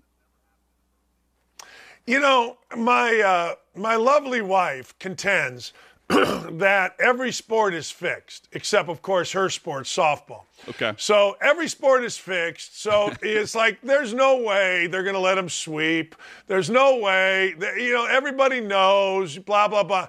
I, you know, I contend that I've never been. Uh, well, I actually was in one game where the opponent did fix the game and they did go to jail, the University of Toledo. But uh, I, I don't buy that. But she, the NBA is the one sport where people look to it and think it's fixed, is it not? It's the one sport. Well, I mean, it's the one sport where we have an official that went to prison, and Tim Donaghy. Uh, yeah. So I mean, yeah, that's why yeah. I think that's part of it. Uh, also, the TV revenue and the networks playing a factor too. I mean, the networks don't want the sweep because the NBA Finals Game One is already preset, I believe, which is next Right. week, right? So, I mean, if you have two sweeps t- tonight and tomorrow, then you're left with a long layoff going into the finals. So they want to have a five or six game series for that reason. Um, but yeah, I just I don't think the Nuggets are are the team that's going to just have a letdown night. Personally, uh, even though the Lakers can hang with them, I don't think they can close them out for one game. That's how good Denver is. And meanwhile, Miami, I mean, they they took care of business in Boston and killed off the Celtics before they even landed back in South Beach. You know, I was going through, and I don't know how you feel about this, but as a coach, you always said, look, you lose, you're going to get the blame. They're going to crush you. You Yep. don't need to get up there and say, it's my fault. I didn't get the team ready. Because players don't care about that. It's not like all of a sudden they're going to say, well, we're going to really help the coach. Mazzulla did that. All right, great. I went back and looked at the salaries. You telling me 30 million for Jayson Tatum and someone's got to get him ready? 26 million for Brown, 22 million for Malcolm frickin' Brogdon for crying out loud. Hey, screw that. You got to come ready to play. And as a coach, Mazzulla, don't do that. Hey, I had a bad show today. That's on me. My ass. It's a bad show because my guests sucked and the callers were bad. You know what I mean? Yeah, man. I mean, well, think about what he's saying, and I, I, I realize he's taking the bullet there, right? I think we all agree. I do too. He's he's trying to minimize the shrapnel throughout that throughout the locker room, where a lot of people are going to point fingers, and instead of pointing fingers and saying we, he said me, and Yeah. but we know it's the collective group, and it's mainly on the players. It's a player-led league. Jayson Tatum claims to be a superstar. He was a no-show after being a superstar in Game Seven against Philadelphia. And they didn't have a problem getting up for that game or that series, even though they lost Game One of that series to Philly on their home floor. Uh, this is a team that just sleptwalked, and they never had the juice or the energy to get going and fire up after, I mean, a first quarter. I mean, it was game over at the first quarter yesterday, last night.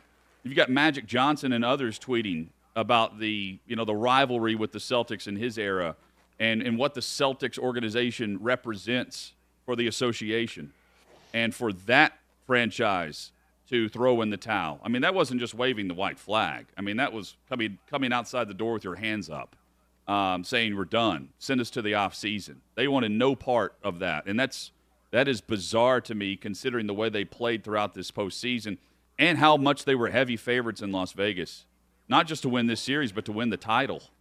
Uh, that this it's a group that's got more than just a coaching issue at the podium post game. Their top players don't show up night in and night out. Very inconsistent. But in this case, there's more to it behind the scenes. And after the season, someone's going to take the fall. And in the NBA, it's the coach. Always. Always. I got two questions for you. Yep. And they both involve $200 million. You ready? Let's hit it.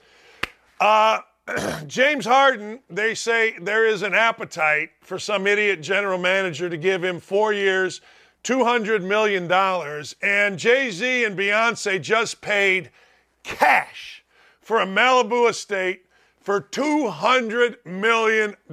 We, my friend, are in the wrong business. Well, we are, but we're friends with Clay Travis. So we're. Oh, good. That's right. at, That's at least we have the right gig uh, working with Clay and, and outkick for that. No, Yeah. it, that, can you imagine? Um, I, I can't imagine writing No. a check for a million dollars, right? There's, No. signing, signing the check for a million dollars. Although I did see Pac-Man Jones uh, whenever he uh, signed, he, he held out with the Titans, and it was like a 28 or 29 day holdout back when rookies got paid, and and it wasn't slotted and slotted mean the salary didn't wasn't dictated by where you're selected. And Dan, it, it, he didn't have direct deposit that day. He showed up and they printed that check and he taped it to his locker. So when all the vets came in after two days, they came in and Pac his, Adam Pac-Man Jones has finally arrived. Uh, there's that check taped to his locker, and I went up and saw. I was like, I saw all the zeros. i that's the first welcome to the NFL moment for me. That was my first year uh, it, in any capacity covering the league. I'd never seen anything like it, and that dude was a year younger than me. My brother, who is two years older than me, uh, said, "Here, hey, can you give this check to my?" I was playing golf with my other my friend Cam Safali. He goes, "Can you give this check uh, to Cam?" I go, "Yeah." I looked at it, it's three million dollars. I go, "Dude." He goes, "Yeah." He, he built a data center in Northwest Indiana, and he got a, you know, he made generational money. I'm like, "This is for three million. I go, "This you or what? What?" He goes, "Shut up and just give it." You know. All right, so that's that's the biggest one I saw. 200 million cash, largest in the history of the state of California. Looking forward to joining you this afternoon. What's going on? Man, we've got a, a lot to get to. We're going to be recapping everything that was Michael Block from from yesterday. Amazing, uh, uh, just simply amazing what he did on 15. Uh, we'll, we'll dive into there. Of course, Brooks Koepka, who's who's admitted like, uh, yeah, it's great for LIV, but it's even better for me.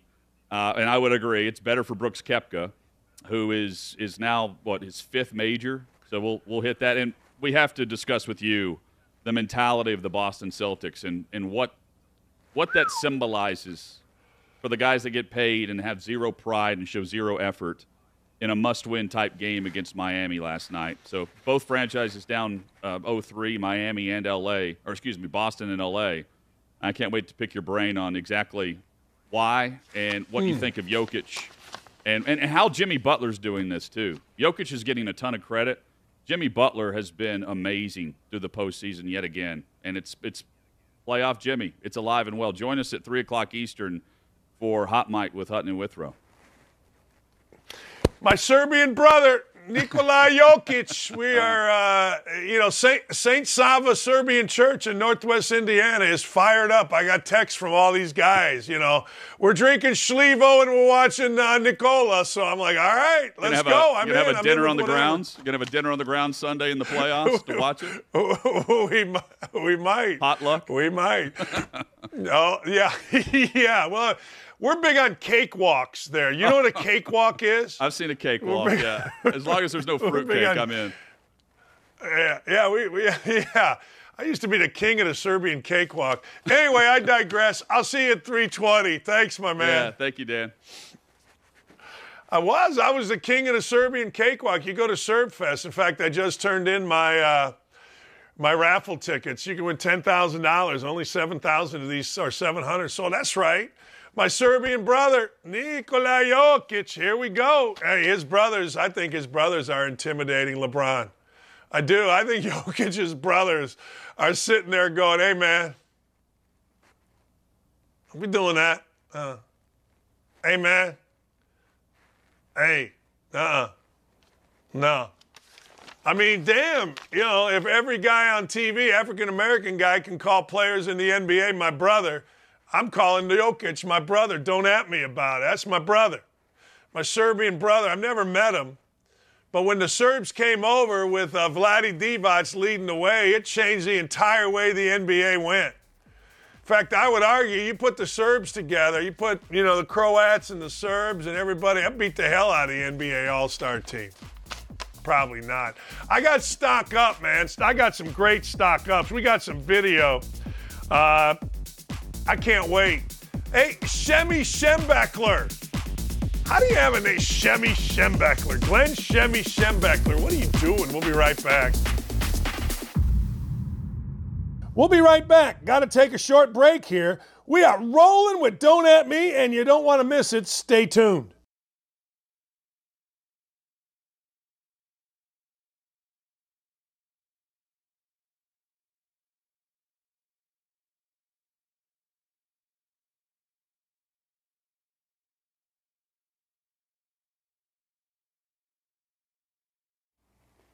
Look, yes, I am the Serbian cakewalk champ. Every Serb Fest, Italian Fest, Greek Fest in Northwest Indiana, I left with a goldfish and a cake when I was a kid, little kid. I did. I love the cakewalk because I like cake. I am the Serbian cakewalk master, Jordan Stopper. That's right, No Fun League Sports Channel. That's right.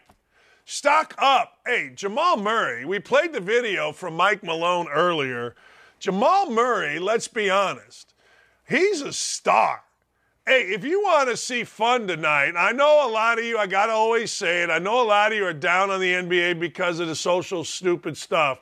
Watch the second half tonight if you can stay up. Holy cow, is Jamal Murray good? Like, Jamal Murray is stupid good.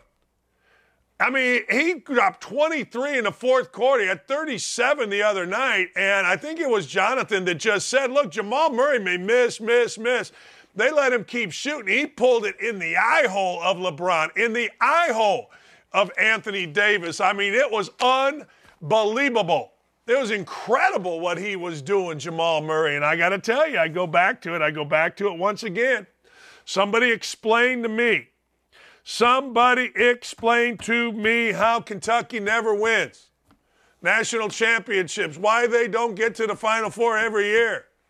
I mean, all these guys, you got Bam out of Adebayo, you got Devin Booker doing his thing, Jamal Murray doing his thing. My God, man. My God, man. All right. I don't know what to tell you, but Jamal Murray, great. Great. Great, great, and great. Uh, side note Carmelo Anthony retired. I thought he was done. I did. I thought he was done. I, I don't know. What do I know? Uh, I ish, ish kabibble. All right. I did not know who this was. Well, I did not know the name Michael Block. I had no idea of the name Michael Block. Now I know the name Michael Block. You all know the name Michael Block, right? Michael Block did something that legends do. Michael Block hit got a hole in one on the 15th hole at a time when everybody was watching Michael Block. It's one thing to get a hole in one in the first round, nobody knows who you are. People go, hey, look at this PGA pro. But the entire freaking crowd is paying attention to Michael Block. This is the party that his son's friend said, this is at his country club. Now, you got to understand something.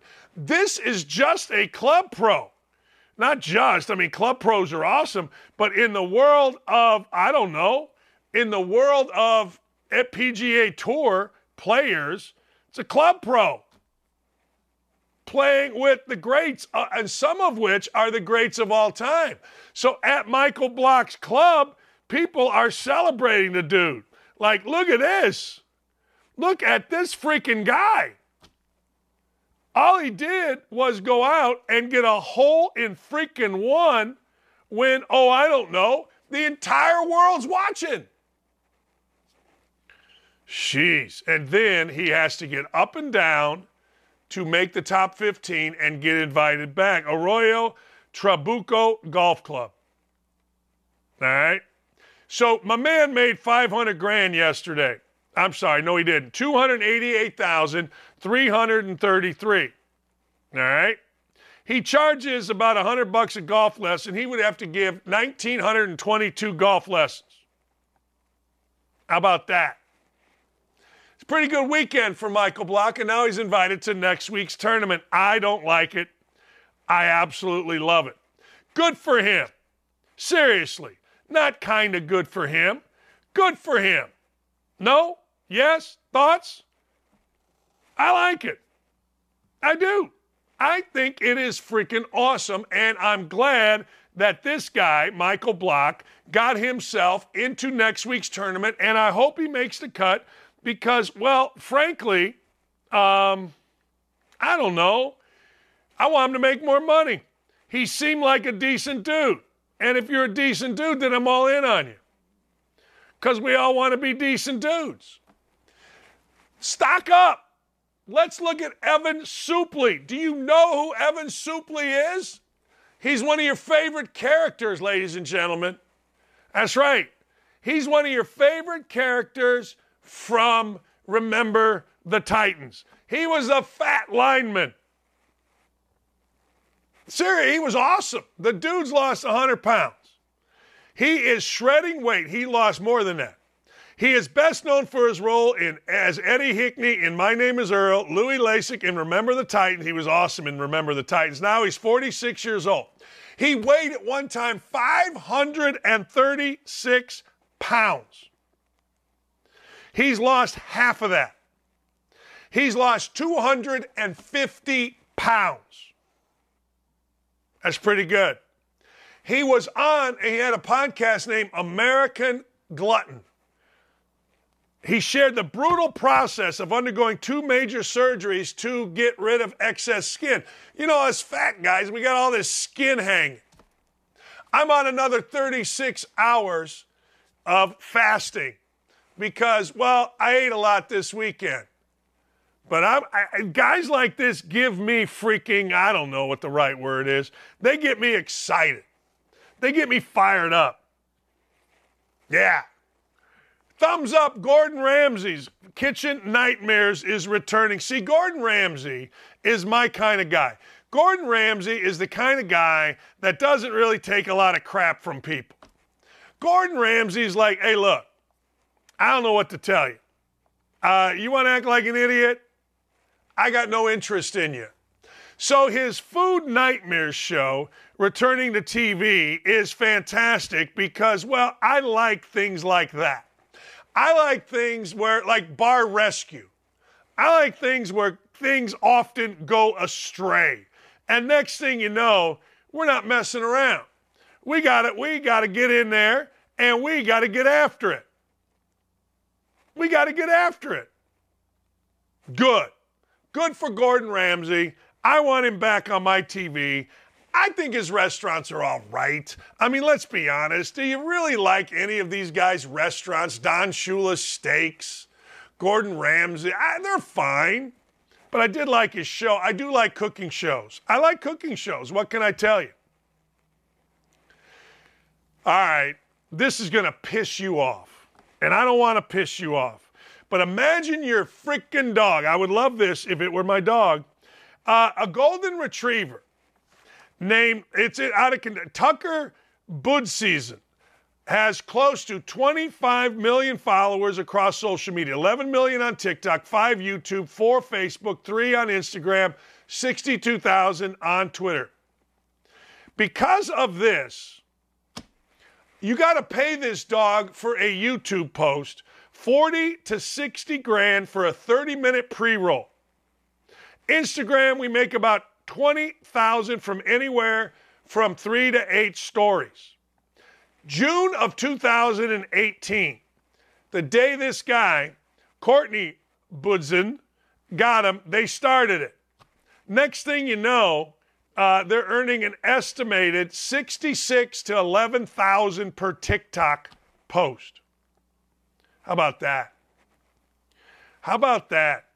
There's a lot of other dogs that are trying, a lot of other dogs that think they're cool, but not like this guy, not like Tucker. Listen to this Courtney used to clean houses, the mom, and the dad was a civil engineer, and they wised up. They're like, why are we doing this crap?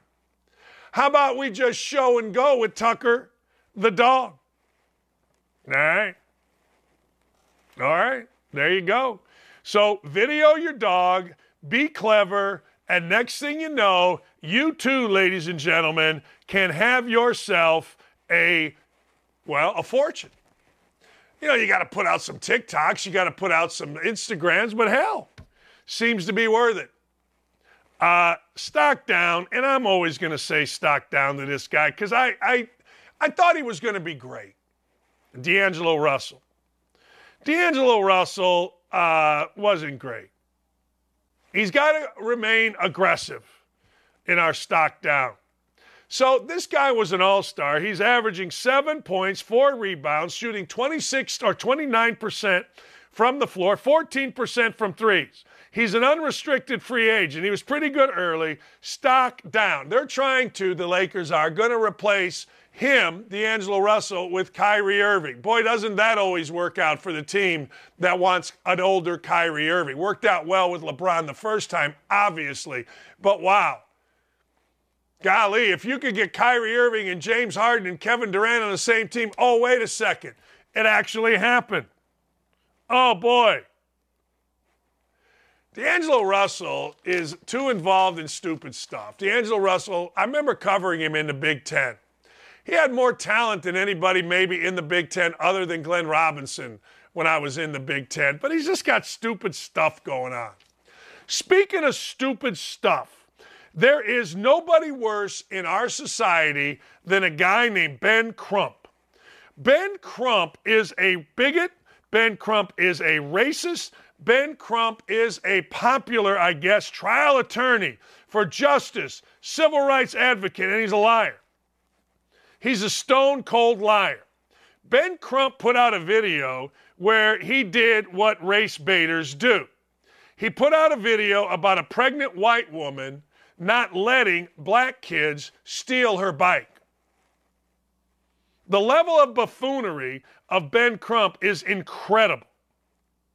This is unacceptable, Ben Crump said. A white woman caught on camera attempting to steal a city Bike from a young black man in New York City. She grossly tried to weaponize her tears to paint this man as a threat. This is exactly the type of behavior that has endangered so many black men in the past. Oh, uh, by the way, Ben Crump, you lying bigot. Uh, ben Crump had to delete this because it was a lie. The woman had paid for it. The woman had paid for the bike, and these punks were harassing her. Isn't it amazing? So now this woman, who is a nurse, uh, was put on leave and she's six months pregnant, had done a 12 hour shift prior. I guarantee these punks that harassed her haven't worked 12 hours in their life. These punks, after she swiped her card, came up on her and said they paid for it. They're totally completely lying. Isn't it amazing that this idiot Crump has yet to apologize? Uh, why would anybody believe this idiot? But I guarantee you the people around Crump, like, that's great, man. White people deserve it. That's what's happening here. I mean, I understand the world that we live in. So there's no way he's ever, ever, ever going to, ever going to apologize. He is a fraud. He is a liar. He is a bigot. And nothing he says should be ever taken seriously. Period. Call me whatever you want, say whatever you'd like to me, but that, ladies and gentlemen, is who Ben Crump is. I tell you who else is an idiot Glenn Shemy Schembechler.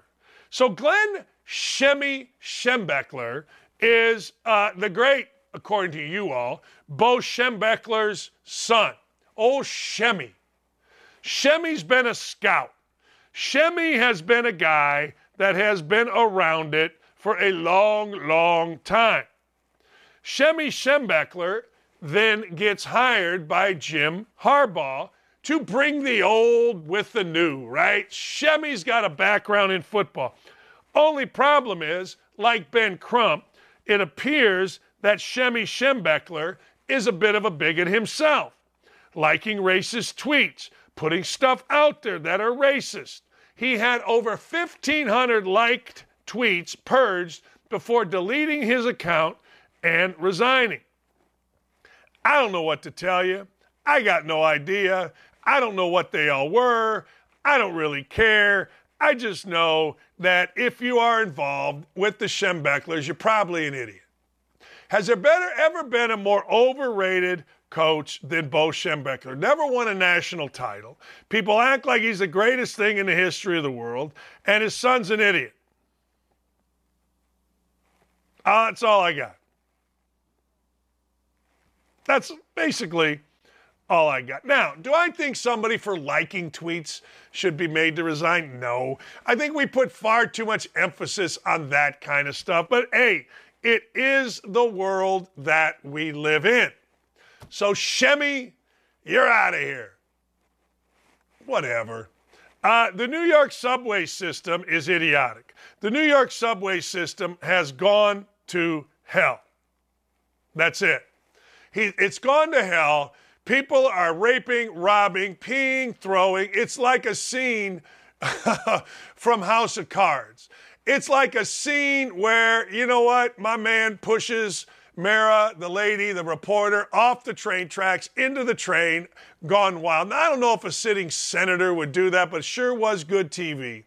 Look, I never had a problem on the New York subway, but apparently now, because in the great city of New York, and I did consider it a great city, there is no accountability for crime. There is nothing in there where, in fact, crime has any consequences. Of course, that's all of our cities, as we saw another rampage by kids in Chicago the other day.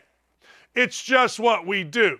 We do not have any, and I mean none, none no accountability. So the subway system is the Wild West. Police are hamstrung in New York. The mayor, Eric Adams, is a complete dumbass. You get what you hire. You hired this guy. It's a sanctuary city, except until what? Illegal immigrants come into the sanctuary city, and next thing you know, they're overrunning everything, and an unprepared, stupid mayor gets what he deserves. Joe Veleno, I don't know, he should have gotten more than he deserved. Team Canada's Joe Veleno was suspended five games, stomping on the back of a Swiss player's leg during the national championships, the world championships. I got to tell you, this idiot who plays for the Detroit uh, Red Wings is the leading scorer for Canada. He's a terrific player. But I got to tell you, when you stomp on somebody in basketball, you're stomping on them with a flat gym shoe. When you stop on somebody, oh, I don't know, in hockey, you're stomping on them and you're trying to chop their damn leg off. Why are we trying to chop people's legs off in hockey? Let's not do that, please.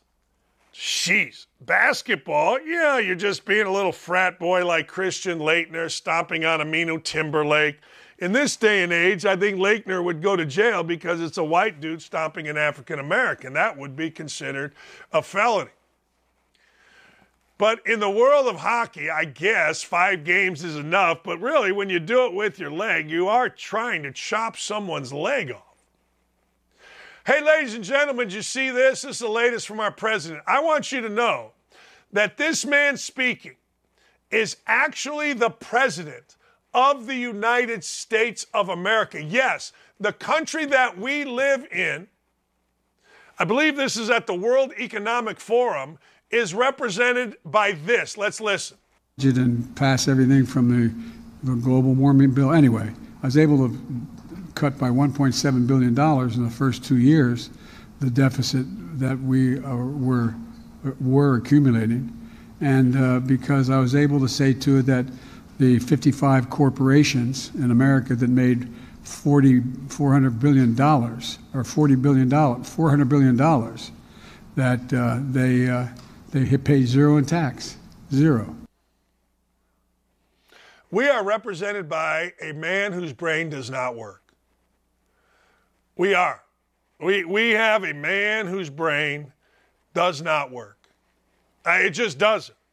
And I think Clay put it out there the other day. Isn't it amazing that uh, the, I bet it would be amazing the stuff that this guy says behind closed doors. We are arrogant. We are stupid. We are Joe Biden. We are racist. Joe Biden is incredibly racist. Joe Biden represents us. And that's what we get right there. It's shocking. It's shocking that at the G7 summit, I guess, we're going to put that man up in front of everybody to represent us. That man, and nobody in the media is going to say a word about it. It's infuriating. It really is. Like, the American people need to stand up. I don't know. I'm not calling for civil war or anything like that. But the American people need to stand up against this. I mean, there, there is no media coverage of this other than on TikTok. There is nothing. There is zero, zip, nada. It's astounding to me that this is where we're headed. It is. It's astounding to me that we act like people actually voted for this man. It's astounding to me that nobody, and I mean nobody in the mainstream media, is commenting on this. It's unbelievable. It's sad, sure. I mean, I get the sad part. You know, okay, the man's brain doesn't work. He should not be president of the United States. I mean, it's very simple. But I mean, when you listen to that, you're like, my God, what, what, what are we doing here in this country? Yeah, you can defend him all you'd like, and that's fine. It just shows you're an idiot. I mean, I, I'm sorry, but it does. It just shows that we, you know, this guy Fetterman is in a hoodie, and and and the the media is portraying that as a good thing that this idiot walks around Congress in shorts and a freaking uh, hoodie with mental health issues. That's what the New York Times is. Well, you know, he found his footing. No, he's a, he's he's an idiot. He, he's not mentally well. Why are we why are we celebrating all of these folks who have mental health issues? We need to get smart folks running this country. We need to get people that can think. We need to get people that can act. We need to get people that can walk around. We need to get people that are human beings. I don't know what this is. Man, oh man. All right, let's see what we got. What do we got today on the Wokadope scale? Man, yeah, this is unbelievable. Yeah, Senator, hey, I don't think Indianapolis should be considered a sanctuary city. We don't consider ourselves a sanctuary city. How about illegal immigrants get sent back home? Dumbass. Every time the mayor of New York opens his mouth, stupid stuff comes. Remember when this clown was so proud? We welcome the dreamers. We yeah, really? How's it going now, Slick? Uh, not very well. It is amazing how full of crap these folks are on the liberal side. See, you always got to preface it. These folks, somebody would say, well, politicians on the liberal side are these folks, okay? This idiot, uh, yeah. Every, every city, yeah. That's exactly what Democrats want. It's exactly. So they can vote in every city. You know what you ought to do? If you were smart, you'd put them out in the country. That's what you do. That's where Republicans live, real people. Yeah. Man, isn't it amazing? We want our dreamers. We want our dreamers until we get our dreamers. It's a sanctuary city. Can't tell them where to go. What's next? Man. Oh, this is our girl. I don't know if I can see that one. I got to take a closer look. This is a lady that's funny, really, really funny. Uh, she is just fake, and I love everything about her. So you can see right there. Like, look at her. Go get them, lady. Children from drag shows love drag shows, but often hide their enthusiasm from fear of backlash. Yeah, great. I don't. Children also love to eat boogers. Children also love to get up at four in the morning and uh, pee their pants. Children also love to run around a park in circles. If you don't tell some children not to eat poop, some might eat poop. I mean, what are you doing? Oh, children love it. Oh, great. Well, then that's a reason to do it because children love it. That's the level we're at in this country. If children love it, if children love it, then we must do it. Eight year old, you don't like that peepee? Cut it off. Little girl, you like playing baseball? Oh, you must be a boy. Seriously. Look at this picture. Look, at these two idiots, these two guys, look at this little girl scared to death. These two guys woke up in the morning and said, You know, I'm going to put on my cotton candy hair, put a set of fake boobs on, and I'm going to go dance in front of kids. I'm going to go dance in front of kids. That's what I'm going to do today. I'm going to go to an elementary school dressed like that and dance in front of kids. But hey, there's no, I mean, there is absolutely no mental health issues with this. At least that's what they're telling me. If you wake up and you decide that you're going to dress up like that as a man and go twerk in front of children, you have mental health issues and you're a pedophile. That's my statement. I don't care if you don't like it. That's a fact. That is a fact. Period. Of course, John Buzzard says my two year old would try poop if I'd let him. Yeah. Yeah. But the truth of the matter is, we want kids to have the say. All right. Really? Okay.